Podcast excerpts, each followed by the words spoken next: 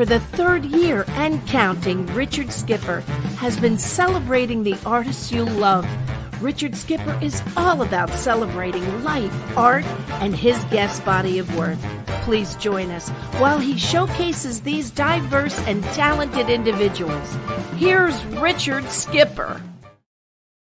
Happy Hump Day, everyone, and welcome to the latest edition of Richard Skipper Celebrates. Who or what are you celebrating today? There's so much to celebrate today, and I am so excited about our guest today. We are going to be celebrating top 10 list. We are going to be celebrating the Beatles. We are going to be celebrating uh, maybe horror movies. And we are going to be celebrating, most importantly, Charles Rosenay. I, Charles, I can't tell you, I can't put this book down.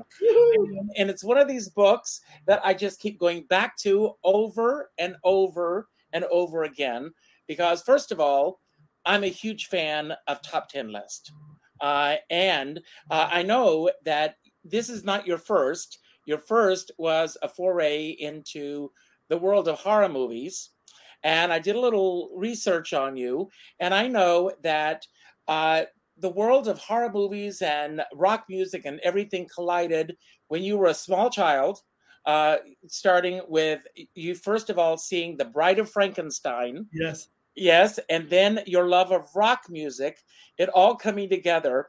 You know, when I was a kid, I grew up in Myrtle Beach, South Carolina, and there was a place called Castle Dracula.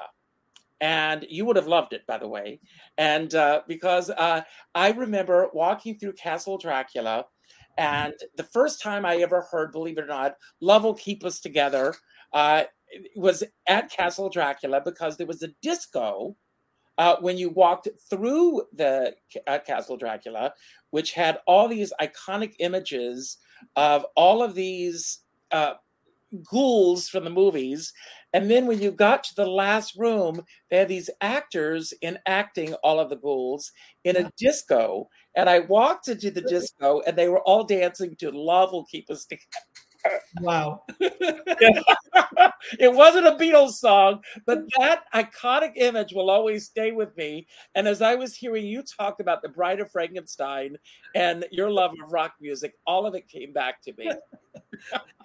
no, no one has ever uh, brought up the way they um, made that monster mash with the Beatles in the same way before. But that sounds like a great place. I wish I is it still around? I would have loved. I, I don't. I don't think it's still around. You know, it was a wax museum, and uh, so it was. But it was so much fun. I was 17 when I went through it, and it was just so much fun because I also loved horror movies. There was on Saturday night. Uh, we had this spook theater. Uh, now we have Svengoolie. I don't know yes. if you get him, uh, yes, but uh, and do, are you a fan of him? Love Svengoolie. I'm still to this day waiting for his top 10 list for my beat for my uh, horror book. He promised it and it never came, but someday. Well, you know, and I and I saw, you know, just recently you were on Lisa Whelchel's show, uh, yeah. you know, because uh, you know her uh, classic corner, and you were lucky enough to get her in your Beatles book. Yes. Um, and you know, so all of these worlds of uh, classic culture just come meshing together in your world. Well, I, I know we celebrate and share the love of pop culture. So whether it's horror, whether it's the Monkees on the Collector's Call show or the Beatles, it's all really cool because it's not just you don't have to love those genres. In my books, it's all the other uh, you know actors and rock stars and music people and pop culture icons who I look to to give me their lists so that I can showcase them in my books. And it's, you know, it's everyone from famous people to little known people. But if you pick it up and you go through the book, you go, oh my gosh, wow, Ruth Buzzi gave me uh, a horror list, or Lisa Whelchel gave us a Beatles list. It just really, I think it bring, makes people very happy. I mean, there are moments in your book uh, that I, you know, I want to. I'm all over the place. I know this, but, yeah. but uh, your book is all over the place. I'm all over the place with this stuff.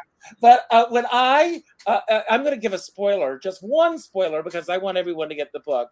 But when I read uh, in your book the Dick Cavett section, mm. and he mentioned having. Um, was it uh, that he had um, George uh, Harrison on the show, Yes. and uh, then he had mentioned that John Lennon and Yoko Ono had been on the show. right? Uh, well, read the book because the reaction it made me laugh out loud. so great. And Dick Cavett's chapter, I mean, his top 10 list, it's up there with the best of them. And I love what he puts at the end. He puts, and these are the stories I can tell because he must have some other great stories that he uh, couldn't fit to print. Now, I am I'm not you know I don't go into that realm of gossip, but has he shared any of those stories privately with you? He hasn't, you know, and Dick Cavett is a guy who I've been trying to get to do interviews. I've been trying to get him to come to Beatle festivals or conventions where I can interview him on stage, where I know I would get that out of him. But no, I was happy enough. Just you know, he's uh he's a, he's on the top of the list for me. Uh, so to get him in the book was just a real joy. It's funny you mention a wax museum because I sent you a picture of myself as a kid, and I don't know. I, I grew up in the Bronx, so I now there it is. There it is. I don't know. I don't know if that's the Beatles or it's just four uh four ghouls that they put wigs and costumes on. So where, where is this? there used to be some wax museum in New York, and my parents took me there, and I I bet there was also monsters and and and President Kennedy and who knows who else was there. I certainly don't remember. Had it not been for finding that picture in a stack of photos of my parents, I didn't even remember that I ever went there or held a guitar with the Beatles. So what it does, it, it validates my um, Beatles, you know, uh, credibility because it shows that you know even as a young chubby little uh, kid brat, whatever I was then, there I was, you know, holding a guitar and wanting to be one of the Beatles. Well, everyone who watches my show on a regular basis, they know that I always go back. I always ask my guests for a picture of them at five years old. Hmm. Um, and I always ask for that five year old self because the five year old self to me is the purest self. That's before life begins to tell you who you should be or who you shouldn't be. And there I am because I'm a big thing. Uh, I'm numbers I mean, uh, are always resonating in my head. And on page five of your book, uh, uh, page 14, that's Yeah. a five in numerology, uh, on page 14 of your book was this picture. And I said, that's perfect. And I asked you to send it, and there you are. And what I love about this picture is it combines both of your loves. It does. And you even mentioned this. You know, there is the Beatles on the wall, and there you are with your monsters. I'm I'm four years old, I think, um, in my pajamas. It's my room, and uh, it looks like it's on the bed. I laid out all my monster models. In those days, there was these Aurora uh, model kits, which I loved building. And then right behind me, shocker of shocks. I mean, I, I if if I was brilliant enough, I would have superimposed more, uh, you know, posters of the Beatles. But that was the one that my parents let me put up. I love that picture, and there it is, combining both my loves, the monsters and the Beatles, with me doing the the Frankenstein pose. I, I love it. I'm not going to ask your age, but I think I'm a little older than you are. Um, but uh, do you remember the first time that you saw the Beatles? It was the Ed Sullivan Show. Yeah, it's really funny because when when I was doing the circuit and talking about the horror movies uh, and the book of top ten horror list, I, I was admitting the first memory in life was seeing uh, Bride of Frankenstein with my mom. The first memory, and then as I'm writing the Beatle book, I'm like, wait a second. Ed Sullivan might have come before that. Okay, that works for promoting the Beatle book. I really don't remember which was first, but my first memory is in life where uh, the Ed Sullivan Show, seeing the Beatles. I, I was staying up every Sunday anyway because we love the acrobats and the jugglers, and I would, couldn't wait to see Topo Gigio, who was the little, you know, the mouse who said "Good night, Eddie," and I would love that. But when the Beatles came on, it was like my whole world changed. At that age, my whole world changed. You Well, know, I have a trivia question for you, and I'm and I'm, I hope I, I- you've got the answer for this. Okay, I'm going to put you on the spot here. Do you know who else was on the that show that night?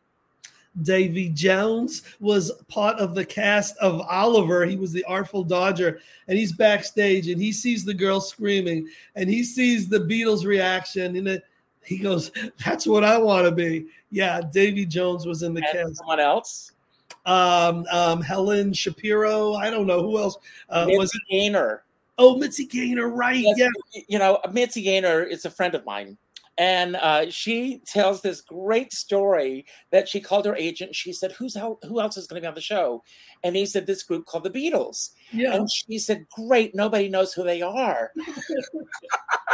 so she's she's in her dress, um, she's backstage, and she hears this roar, and she thought that the building had exploded. Oh my God. And she said this roar just went through, and and she just like jumped when she heard it. And she said, "What happened?" And they said the Beatles are on stage. And she, of course, watched them from the wings, and she said, "Oh my God, that's it. Nobody will ever remember I'm on this show." And she said, "Of course, at that moment, life changed." Life and it, it was just and it was at that pivotal moment that i think that everything in, in america changed as well as far as music and everything. And there's a great moment in your book that uh, is also uh, with cousin brucie which i love the story that he tells. I don't want to give it away. It's one of like there's a handful of stories that really make this book don't worry i'm not giving it away. But we can say that it was um, a conversation that cousin Brucie had with John Lennon at Shea Stadium, and it's like wow, right? It's really historic. Um, I'm I'm really proud. I I, I don't know if I reached out to Mitzi Gaynor for a top ten list. I know that in 2014 we were doing a 50th anniversary of the Beatles, and we tried to track her down to see if she wanted to just come out and come on stage and welcome one of the Beatle bands or something. I, I don't remember, or if I did reach out to her for the book, but I knew I couldn't get through to her. So I, I, I it's too bad we didn't know each other then. But um, I think cousin Brucie's list is really special because God bless him, still on the air, still on WABC in New York, doing his you know oh, i love him I'm a- Saturday Night Oldie show and his uh, his recollections. You know, there's some of the people in the book went beyond just giving a top ten list. People think, oh, top ten list. All right, so we can hear their top ta- ten favorite songs. No, it's cousin Brucie's, you know, top 10 memories regarding the Beatles. Larry Kane, who uh, was a journalist who toured with the Beatles on their first American tour, he tells his top 10 uh, concerts that were mind boggling, why those stood out from the rest. So those were the ones that I think that I'm more proud of in the book, the ones that thought out of the box, you know, and didn't go, give just a typical list. The typical lists are good. We're not putting those down, but the ones who did beyond, you know, beyond the call of duty really shined. Well, I'm going to get to the book in a few moments, but I want to know. Uh, I mean, there's so many aspects to you, Charles. I mean, it's amazing. And Pam Singer, thank you. When Pam suggested this show, and but you've when I see that you know you do these incredible tours, uh, the Liverpool tour, tours that you do, and also the haunted tours that you do in Connecticut, and all these things. You've got this love of all of this coming together where did all of this begin for you? Oh, It began with the Beatles. You know, I think that when people saw the Ed Sullivan show, if if they were a gal, they wanted to marry or sleep with a Beatle. If they were a boy, they maybe wanted to sleep with a Beatle too, or become a Beatle. You know, you, but there's no school. You can't. Because hey, I want to, you know, go to college. I want to be a Beatle. So what your mind thinks, what can you do? And I wasn't musically inclined. I try to play guitar, no luck. Uh, try to play accordion, nah. So what did I do? I used to sit in front of a mirror and I would lip sync songs forever at five, six, seven AM radio. I'd know the words to every song. I'd act them out. I'd lip sync it. And that actually catapulted into a career. Since I've been in uh, high school, college, I've been one of these guys who does, you know, the weddings, the bar mitzvahs, the school dances, a party DJ, Mhm. but not the one who stands behind the turntable and just plays it. I'm in the crowd. I'm acting out the song still. If I put on Diana Ross and the Supremes, I'm Diana and I'm acting out Stop in the Name of Love. You know, so that's always been uh, my main thing. That's my main thing. That's what I do. That's how I earn a living. Now, somewhere along the line, I said, wow, wouldn't people love to go on a Beatle tour where they can visit Abbey Road, Penny Lane, Strawberry Field, all these amazing places? And I hosted a tour, which, you know, started out as maybe just me getting a free vacation and then grew to, you know, thousands of people have gone on my tours. This year is our 40th anniversary of bringing fans to London and Liverpool. And we're going inside Abbey Road Studios to record a song, which is so special. But then one of my buddies says, what else do you love, Charles? Can't you do other stuff besides, you know, a Beatles tour? I go, well, I'd love to go to Transylvania and see Dracula's castle, but I don't think that's possible. We sat down, we did the research, found a tour company. Now, mind you, there had been other examples of tour companies which brought people to, who, who were traveling through Romania to Dracula's castle, but they were more of no disrespect, senior citizen tours where you get up at eight o'clock, you have breakfast, you do a little sightseeing, you have your uh, your dinner at five o'clock, and you're done. That was yeah. it. One day, two days. Well, I made it a week, a, a, a week of terrors, you know, and turned it into a whole vacation where each day we went to a different place. Each night we did a different event, whether it was a. And it's a real success if you have a heart attack a week. well, the, the Dracula tours. Oh, it's going to fade. I can't. Oh, yeah. The Dracula tours to Transylvania. This is our 25th year of bringing people to Transylvania and just so much fun and so successful. You know, there's so many businesses, no matter how great you are, whether you're the best restaurant in the world, you're still going to get that one star review. If you got the best talk show on the planet, there's that one yuckle who's going to just, you know, put you down. I am so blessed that in the years that we've been doing the Beatle tours and the Dracula tours. I don't want to jinx it, but 100% satisfaction to the point that I still exchange Christmas cards with people. We're still in touch on Halloween, and and you know there's Beatle events. Hey Charles, did you hear about this? And it's built up a nice network. So in my second act here, where I've started to do some books, well, guess what? All these people went on my tours, bought copies of the books. the books. Well, you say, you know, right in your introduction that with everything that you are, that you are first and foremost a promoter. And yeah. I will say this when you sent the book to me, and thank you very much, by the way.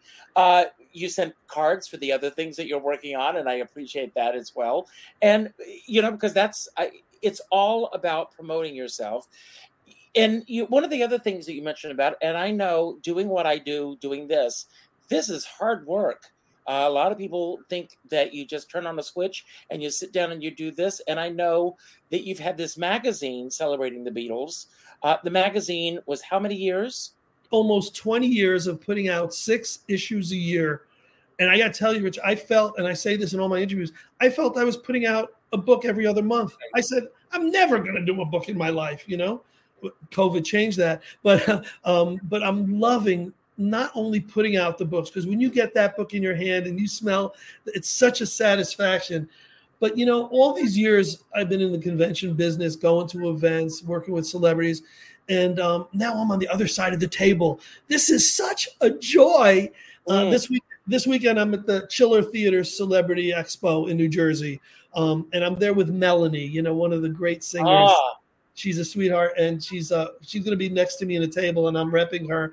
But I'm behind the table. People are gonna say, Hey Charles, will you sign your book for me? What? This is a, you know, I'm a fan first. To, to, be on the other side and to have that, you know, bit of an accolade, it's it's it's a great, it feels good. It really feels good. And there's a Richard, there's a whole another world you don't know about where I'm one half of a team called the Shaman and the Showman. I'm the showman.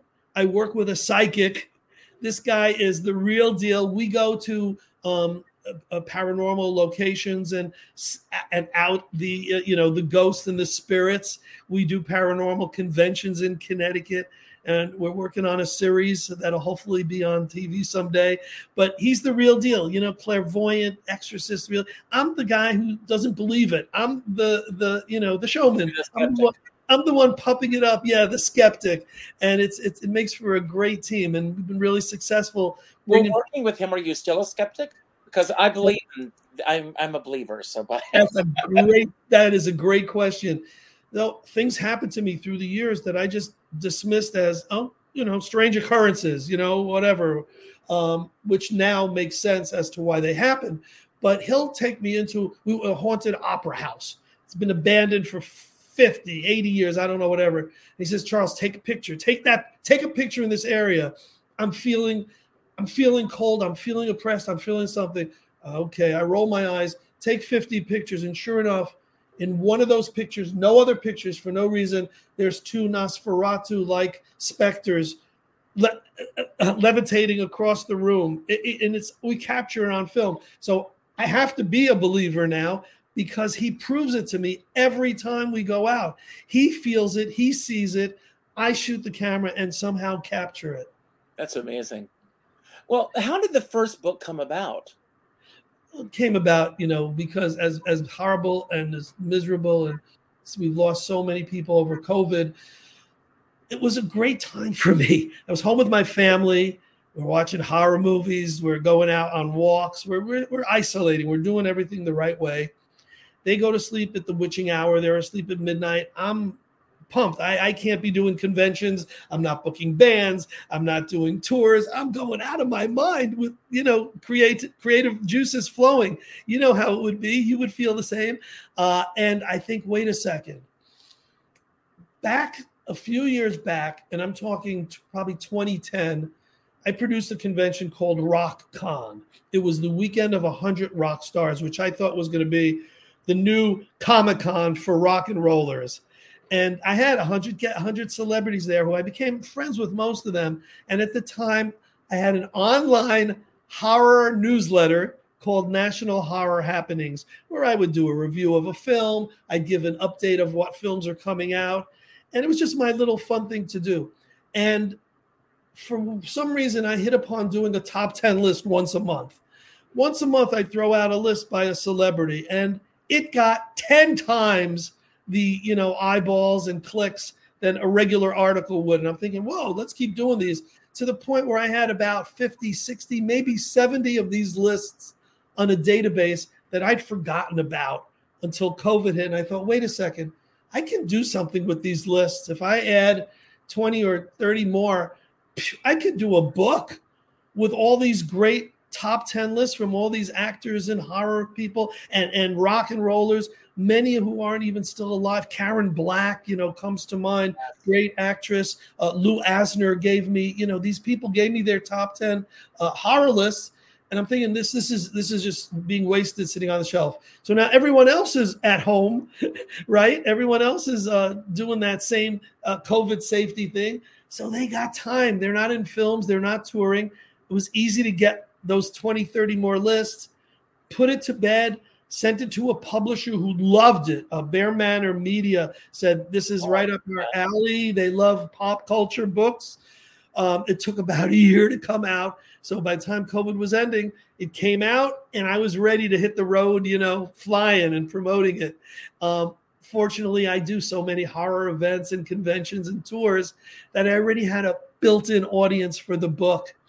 And I, once I got that itch, the one that followed it was True Ghost Stories of Connecticut, because I was so uh, deeply involved with now the paranormal. And I thought, wait a second, I'm meeting all these paranormal people. They've all had that one unbelievable experience.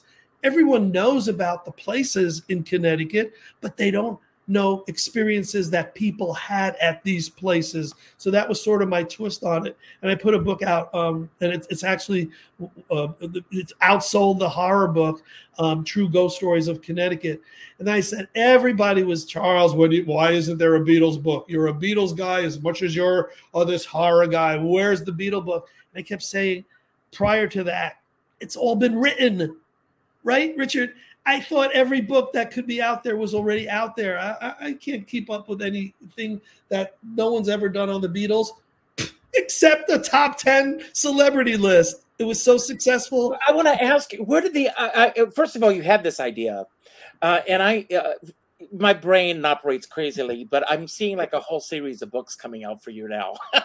it's not going to stop here. Uh, I'm going to put the pressure on you. so uh, did this just uh, everyone's asking you write a book about the beatles. You're going it's been done it's been done it's been done. Even though you've done a book about horror films yeah. when did the spark hit you wait a minute top 10 book about the beatles. So hit you? Yeah i was playing with the idea but thinking with the top 10 horror list i already had 60 70 in place do I really want to put in that kind of work and try to get a hundred celebrities for this book? And it, it, seemed a little daunting, but the challenge was there. It was in the back of my mind. And Stuart Hirsch, who's this dear friend of mine who goes to all the horror conventions and celebrity shows and bring guests. He's really good about finding guests who people haven't seen in years. Uh, he did a Perfect Strangers reunion. He did, uh, you know, he does that kind of stuff. And Stuart said, "Where's the book of top ten Beatle lists?" I said, "All right, Stuart, you're going to get the credit for it, but I'm going to do it." What I didn't know is that while I was at a, when I hit about 50 of them, I said, "Look, will you still need me? Will you still feed me when I reach 64? When I'm at 64. and when did and when did the Beatles invade America? 64. 64. So that was the magic number. I said, you know, I'm gonna hit 64. Of course, I hit 64, and then a few more trickle in, and I'm like, no, no. I so maybe someday there'll be a sequel to the Beatle book. And and if I do, maybe I'll do Bride of the book of top 10 horror lists. That's good. Um, but but right now, um, I actually have a discography, a, a really uh, intense book on the Turtles, Happy Together, coming out uh, at the end of the year, and that's being co-authored with someone else. And I see what you're saying. I should do a series. It should be the book of top 10 Star Trek list, the book of top 10 monkey list. I'm not sure. I'm not sure if celebrities can go there the way they can go to Beatles and horror. But who knows? Maybe maybe I'm surprised. I now this I love. I love this picture. Who is that? Who is that cute guy? I think there's a lot there, you know. So, oh but, but I, what what's your process? I mean, did you just send out a lot of uh, requests at once, or did you sit down and uh, put your own top 10 list of people that you wanted to be a part of the book? How did you go about compiling your list of what you wanted the book to look like? That's a great question. So for the Beatle book, I, I went back to the well a bit. You know, I, I contacted some of the same people. I mean, one of the big numbers in my in my horror book was William Shatner, and he's covered Beatles songs. And I said, ah, oh, this is a definite couldn't get them. Uh, so there was a lot of people who were in my horror book who I couldn't get for the Beatles book, and it was very you know disappointing. But some of the ones who were in my horror book who who were surprises to me were a natural for the Beatles book. Pete Best, the drummer before Ringo, was in the horror book. Of course, he was in the Beatles book. So a lot of the ones. Butch Patrick. What's that? Butch Patrick was yes. in both and he's as big a Beatle fan as he is a horror fan. Yeah, great one, Butch Patrick. You t- I mean, you also, I mean, to tell the story that I mean, the Beatles visited the set of the Munsters, and uh, Butch, but well, uh, again, I don't want to give we'll tell, we'll tell that story. Yeah. Butch Patrick was, you know, as a kid, he was on the Monkees show. He was in one of their episodes. I think it was a Christmas uh, episode, and uh, he was at that age. He already loved all the rock and roll and was a huge Beatles fan.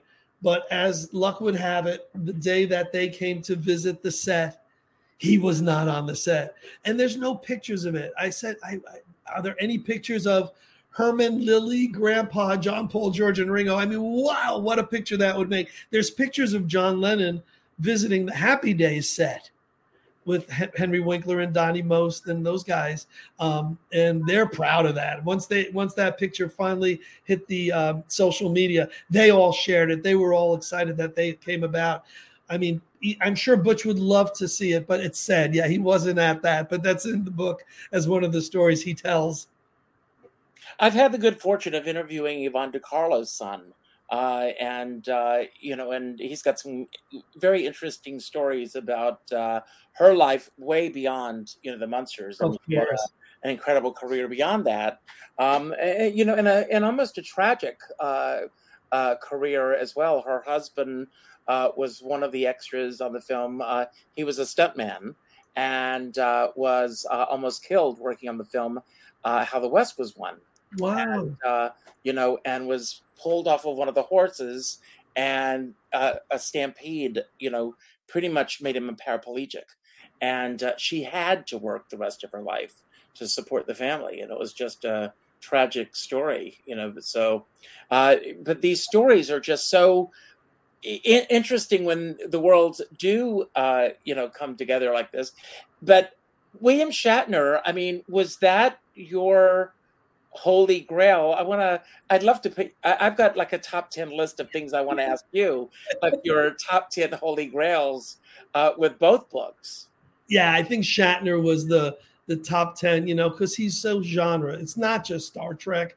He's been in twilight, twilight, Zone. twilight zones and and alfred hitchcock presents and and all every possible you know thing uh, I think Empire of the Ants might have been one of the horror movies he was in, and uh, The Devil's Rain. He's been in a bunch, uh, not all ones he's proud of, but anyway, he uh, he was the yeah he was my holy grail of that. You know, when you say who's in the book, sometimes there's so many ones, and it's really weird that I'll go to like an obscure one because I was proud to get that one. Um, but yeah, Shatner for the horror book. For the Beatles book, it might be Dick Cavett eh, because that air of classiness, that you know reverence that we have for him. Even though having a Beatle, you know, Pete Best, my gosh, having John Lennon's sister, having Paul McCartney's stepmom. You know, there's so many people who were related to the Beatles. See, that works on two levels. You know, the horror book worked because there was a lot of celebrities and a lot of horror stars. The Beatles book has a lot of celebrities, but a ton of people who are associated with the Beatles, you know, relatives and people who worked with them and knew them and all that. But what you pointed out is something that I hope doesn't get lost. and that's that it's not just a top 10 list book, that it gives so many stories and anecdotes and memories that if someone picks it up, wow, I would never expected this out of a top 10 book list. Yeah. There's a library that I recently contacted because I do a lot of library appearances. And I said, um, I'd love to come in and I have a presentation and then it's interactive with the crowd. And then I do a book signing. And when they said the book of top 10, what? No, we don't do top 10 lists. And I said, all right, I can't argue with you. Unfortunately, they're miss- missing out on a great presentation. Well, again, like I said, you and I are in the same age range, and you know, one of the things that I've learned doing this, we, we reach out to a lot of people, and we get, you know, for every yes that we get, there are an equal number of no's that we get, and uh, it all boils down to either yes or no, and you get surprised by those yeses, yeah. and I'm sure that as those yeses start to come in, you don't, you don't know what you're going to be getting sometimes. So as these uh, I mean, what was the format? Did they type everything out and send it to you? Was it sent to you through a Zoom format? How did they get these this back to you? And I just have to get your reaction. For example, the Dick Cavett chapter, which mm. is incredible. Everyone get the book uh, for that alone, uh, because those moments that he describes and you're absolutely right. These stories, you must have jumped off of your chair when you read that. I did. I did. I'm like, wow. Uh, with Dick Cavett and with the first ones I reached out to, it was basically uh, a paragraph. It was, dear, you know how much I love you. You know, you know I've been in touch with you in the past. Uh, I'm working on a project that I'd be honored for you to be in and I describe the project and I open it up. It could be this, and I do a laundry list: top ten this, top ten this. You know, songs, albums, uh, memories, whatever you want. and I felt that in doing so, the ones who were going to do it did it instantly, and others might have perceived it as homework. Others might have seen it as, wow, this is too overwhelming. I got to come up with something brilliant I, if this is going to be in a book with you know for posterity, I can't just do 10 songs and give a few. So some, you know, found that as as as a little bit of a challenge. and then I realized that it might have been easier at conventions and in locations to give them that cover sheet, but a but a sheet of paper that had 10 lines. Number one, two, three, four. And that actually made it easier for them. Uh, who's the actor? Um, who played the soup Nazi on Seinfeld. Uh, he gives me a list in the book. He was at a convention. No, no, no, no, no. He no. He didn't say no list for you. He said, "Leave it to me. I'll go home in the in the hotel room or at night, and I'll write it out." Gave me a horror list and a Beatle list the next day. Amazing, you know. Wow. Um, so a lot of it helped when I was doing that. But then there were a few. Um, Mark Hudson, who's Ringo producer, producer of Aerosmith, said, Charles, you know I love to talk. When we have coffee someday, we'll sit down. I'll give you my list. Two years later, we're both uh, guests at a Beatles festival, Beatles on the Beach in Delray, Florida. Said, Mark, we're sitting down. We went to a coffee shop. We were there two hours. I recorded all his stories. His stories could have been a whole 200 page book. Wow. The hardest part was editing it. Um, but then there was some that, you know, said, Charles, I, am not going to sit down and write this, but if you call me and interview me, uh, we'll do it. And I got nice Zooms from uh, Joey Molland, who was the last surviving member of Badfinger, and Tommy Chong from Cheech and Chong. Great chapter. Great chapter. Gave me great lists in the horror book and in the Beatles book. Um, he's one of those that I'm putting on the shelf. I've got about 40 horror lists that are if I ever do this other book, I'm stockpiling. Great photograph of the two of you, by the way. Yes, it was a Zoom meeting that you. It was a Zoom meeting. I did a photo capture and put that picture in the book. Yes. Uh, so you know, getting back to uh, when you um, who who surprised you that you I mean that you reached out to and you didn't think you would get that said yes to you right away and. I, I want to give you I want to give you one that surprised me with a rejection because it was the nicest rejection I got. They did a handwritten letter. They sent me three signed pictures and just apologized for not doing it. And it was Lin Manuel Miranda. And that was like that would have been my that would have been my number one in the Beatle book because I saw him at the 92nd Street Y. He was in a, a yes. talk, one of yeah. the, and he said how much he loved the Beatles and that the Beatles were an influence. And now he's someone I would never have pitched otherwise. And you ask, how do you get in touch with those people? So I had a letter prepared for that night. I made three copies, gave it to three different people. Uh, and I had an extra one in the car.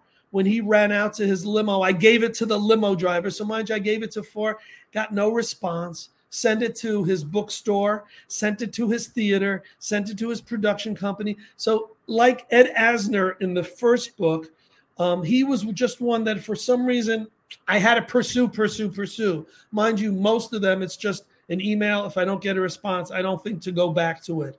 Um, so maybe it was that many times that I pursued him that he felt, okay, this kid is really serious. I got to answer him, even if I'm not doing the list.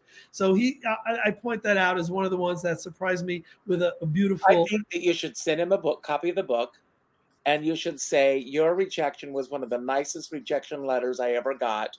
I hope you'll be in the sequel. Where do I send it to? Which of the? I'm going to have to send one to nine different addresses. well, this book should be in his bookstore. But that's a great idea, and I will do that. I will take your advice on that. But in the in the um, horror book, I think it was Ed Asner uh, who was who was one of the joys because you know we think of this guy as the grumpy you know i don't know if you ever had a chance to meet or interview him. I, I, I met him uh, towards the end of his life. Yeah. Actually he did a reading that i went to um, that about and believe it or not it was a comedy uh, that was written for him about prostate cancer. Oh.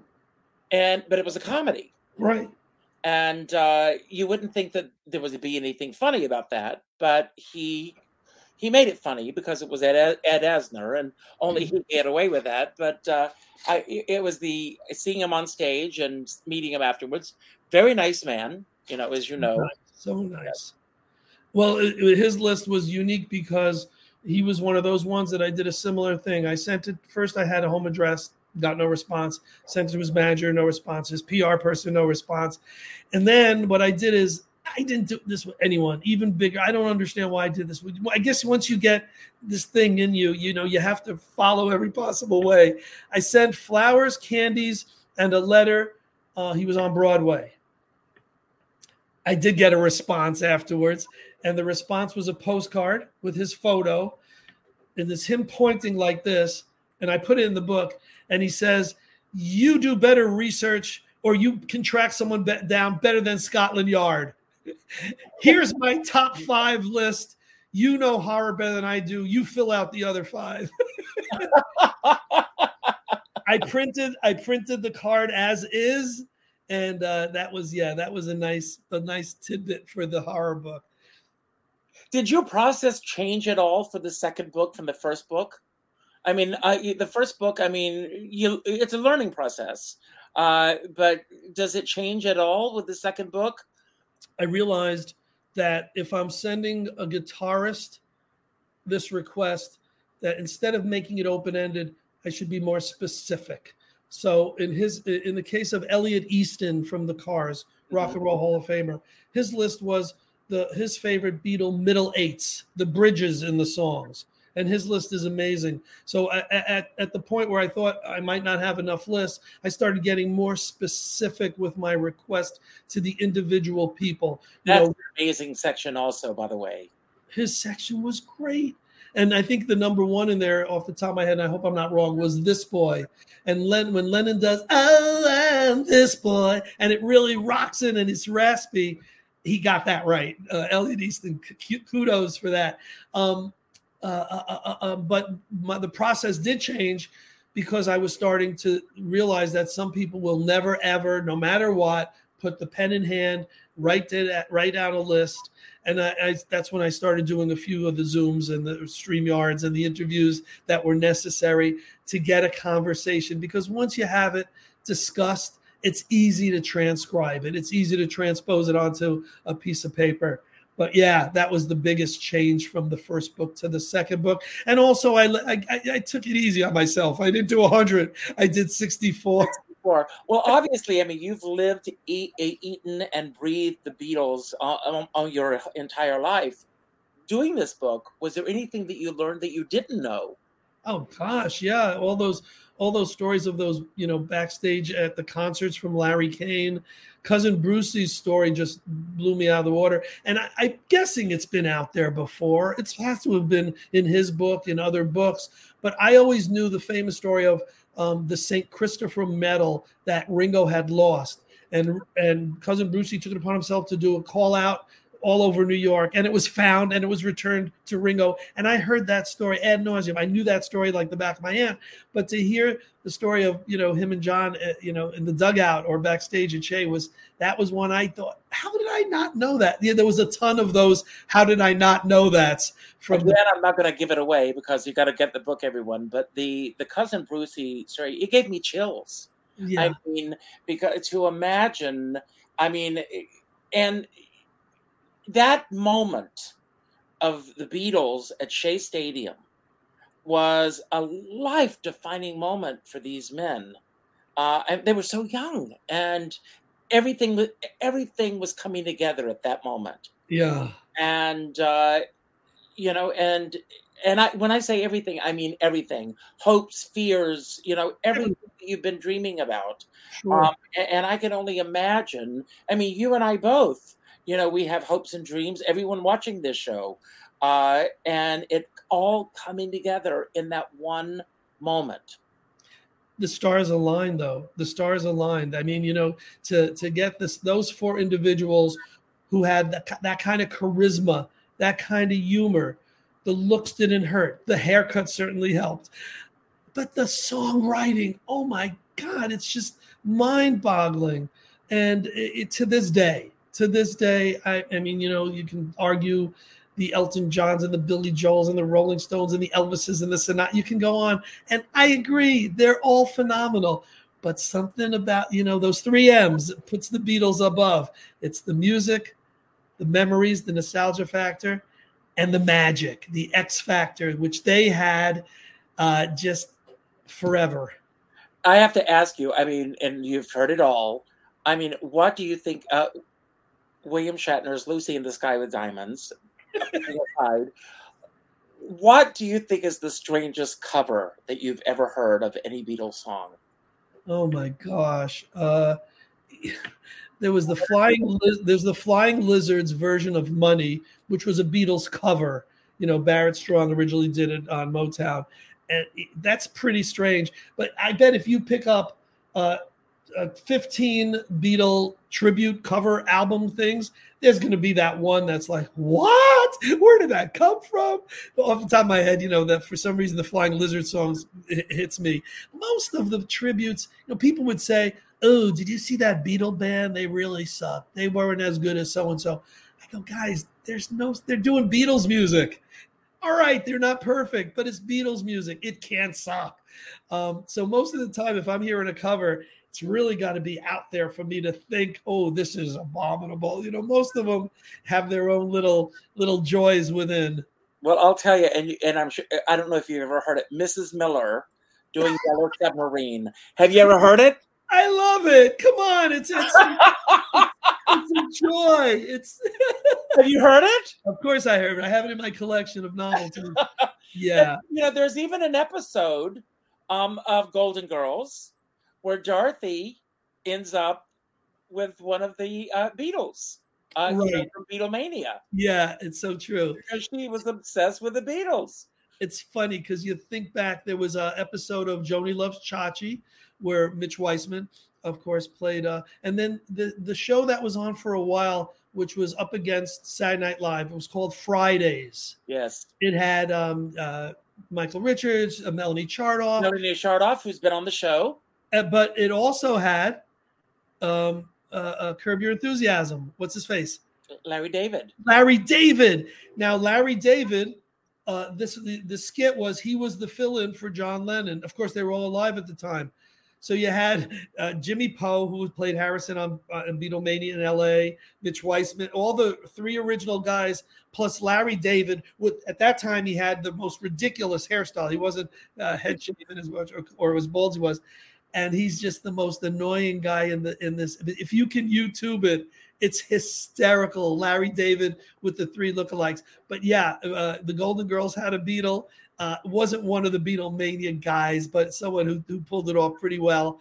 Joanie Loves Chachi did. A bunch of those shows did. And that even harkens back to the days of I Dream of Jeannie and uh, Gilligan's Island and the Munsters. They would always have that Beatlesque band on, whether it was Chad and Jeremy or the Standells, who would come on and for really Batman, I think, had one too. No reason. They played their song.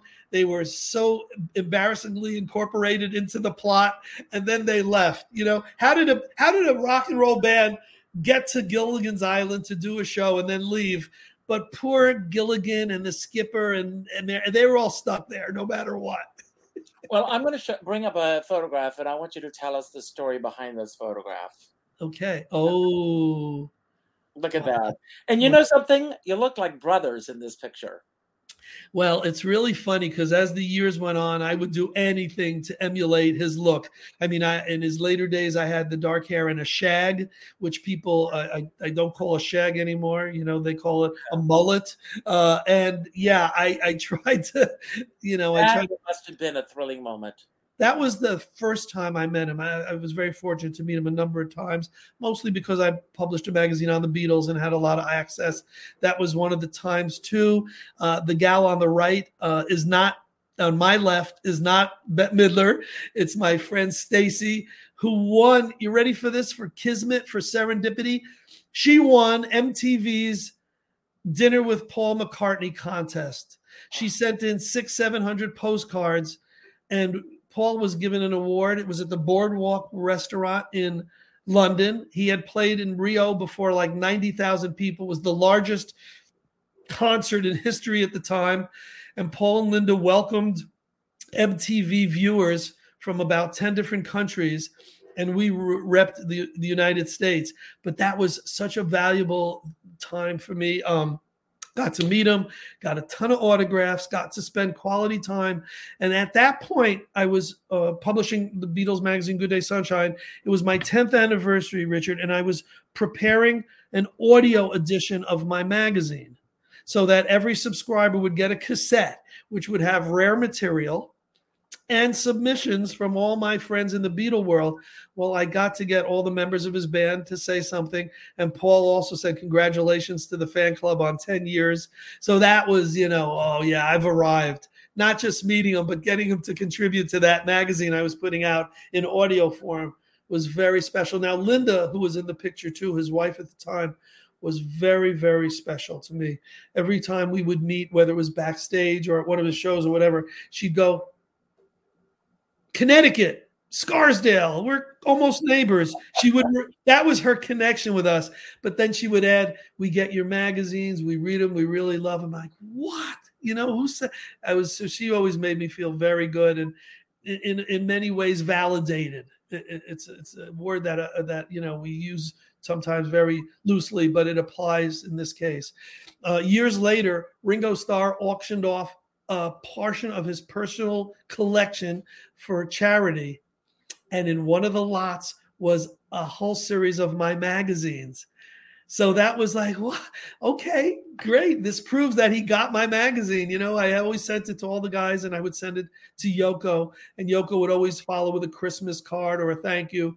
Um, Harrison was the only one I never know if he ever got the magazines, but the other three we knew for sure because Linda would thank me, Ringo would finally showed up in his collection, and Yoko would send the the uh, holiday cards. Yoko used to follow me on Twitter for whatever reason I don't know. I and I used to and I used to say, "Is this really Yoko?" And I would get little notes from her, and wow. Yoko. It was Yoko Ono. So mm-hmm. that was my only connection. Uh, you know, but uh, with everything that's i mean what i mean what surprises you the most about charles rosenay what surprises you that you i mean because i i am a real strong believer that we manifest and we create these lives for ourselves that you've created this life that you've done all this and you know these connections that you've made for yourself what really surprises you the most about yourself?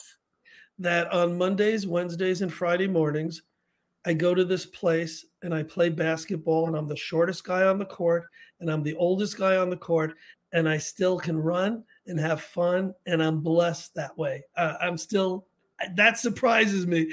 The books and the other stuff, I just, you know, I've made opportunities. I've been opportunistic and I've followed dreams. I think anyone could do that, you know, but to still have the physical ability. And also, I mean, and you know, and I love this. You and you mentioned this in your introduction in the book. Uh, you know, your family being together during COVID, and you're all there. I mean, what do your kids think of all of this? They're not interested. They don't care. It, you know what? I grew up. It was a different generation. I had every Superman comic book. I had uh, sports cards, Munsters cards, Addams Family cards. Someday I said, my kids are gonna, oh, they're gonna love this stuff. Every Beatles Monkees record. Uh, the collections were just a ma- massive, and the kids go, yeah, we don't collect stuff, Dad. We can, if we want to see a picture of it, we'll look online. And it was like, what did they say? but they're very proud of me. You know, uh, when I go out and DJ, they want to come out and DJ with me a lot. Uh, when I do the conventions, they want to be there. They want to be at the events. Um, uh, but it's what more, do they gravitate towards? Do they have? I mean, is there a certain genre that they really love and collect items of? Are they collectors themselves? Not collectors, but my daughter, uh, you know, was in theater for many years. She's uh, 23. She's gone on to, uh, she's an uh, candidate for uh, entertainment lawyer. So she's going to start her internship this summer. The boys who started out loving baseball are now in theater. They just finished a great high school production of Beauty and the Beast. So I guess some of the entertainment part of it has trickled in. You know, we always brought them to Broadway shows growing up and always, you know, try to instill the love of the arts in them. Uh, growing up, I did I did the brainwash thing. They know every Beatles song, they know every Monkee song, every Four Seasons. They were well trained so that now when they love whatever music's out now, they go, okay, Dad, it's not the Beatles, but listen to this. They'll share stuff with me. And that's great because when I go out and DJ, they've given me the playlist of what I'm going to need for the next gig. So it's it's a nice family partnership in many ways. Do you have a favorite album of the Beatles? That's your favorite? It changes. It's currently Help. And everyone's like, huh? It's not Revolver. It's not Abbey Road. It's not Sergeant Pepper. It's Help. It's such a happy album it's such a colorful album. When I say colorful, I think of the movie because Hard Day's Night was black and white, and then it Help was so colorful. Um, but all the songs are, you know, winners. They didn't have to be hits. They were great. So that's the one I'm I'm, I'm leaning to. When I do my Beatle tours to Liverpool, I go on Beatle hiatus uh, two weeks before because I know I'm going to be hearing Beatles nonstop 24 hours for 10 days. So I don't listen to anything but but every everything but Beatles. Um, but right now I'm listening to Helping and loving well, every. Believe it or not, prepping for today's show, I listen to Beatles all day long. What That's is your favorite album? Uh, well, I, I, like the uh, I like the White Album. Oh wow! Is that why? Is that why I was hearing while my guitar gently weeps Yes, here yes. too? yes. No. I love and uh, Abbey Road, of course. You know that's the background here. I, Yeah. that- I, I, I, I'm not going to take us both off camera, but uh, uh, that background, that photograph of them, is just one of the most iconic photographs. I just absolutely uh, love this, and uh, and I pulled up like some of my favorite images. Uh, these are some of my. I love this photograph. Oh, beautiful. Uh, do you know the story behind this photograph? I don't think that that's an actual background. Okay. I, I think the photo is part of a session, and they had umbrellas, and they, you know, and th- this this is definitely help era, um, but I'm not really sure what studio and what year that was. But wow, what a great image! I don't even I don't even know who the photographer is. I would love to know. That's a great photo, and I love the look on Ringo's face. Just love that. This is another, and of course, I love this photograph. Yeah, it's coming off an airplane, of course, and you know they just every time they would walk off a plane in those days, the screaming girls, the accolades. It was just how could I mean, uh, no other human on earth probably experienced it to that extent. Maybe Jerry Lewis and Dean Martin uh, at the Paramount and some of the shows, maybe Sinatra and Elvis, but uh, not even the Beatles. Just the, the the the screams and the accolades were beyond and beyond. And this is another one of my favorites.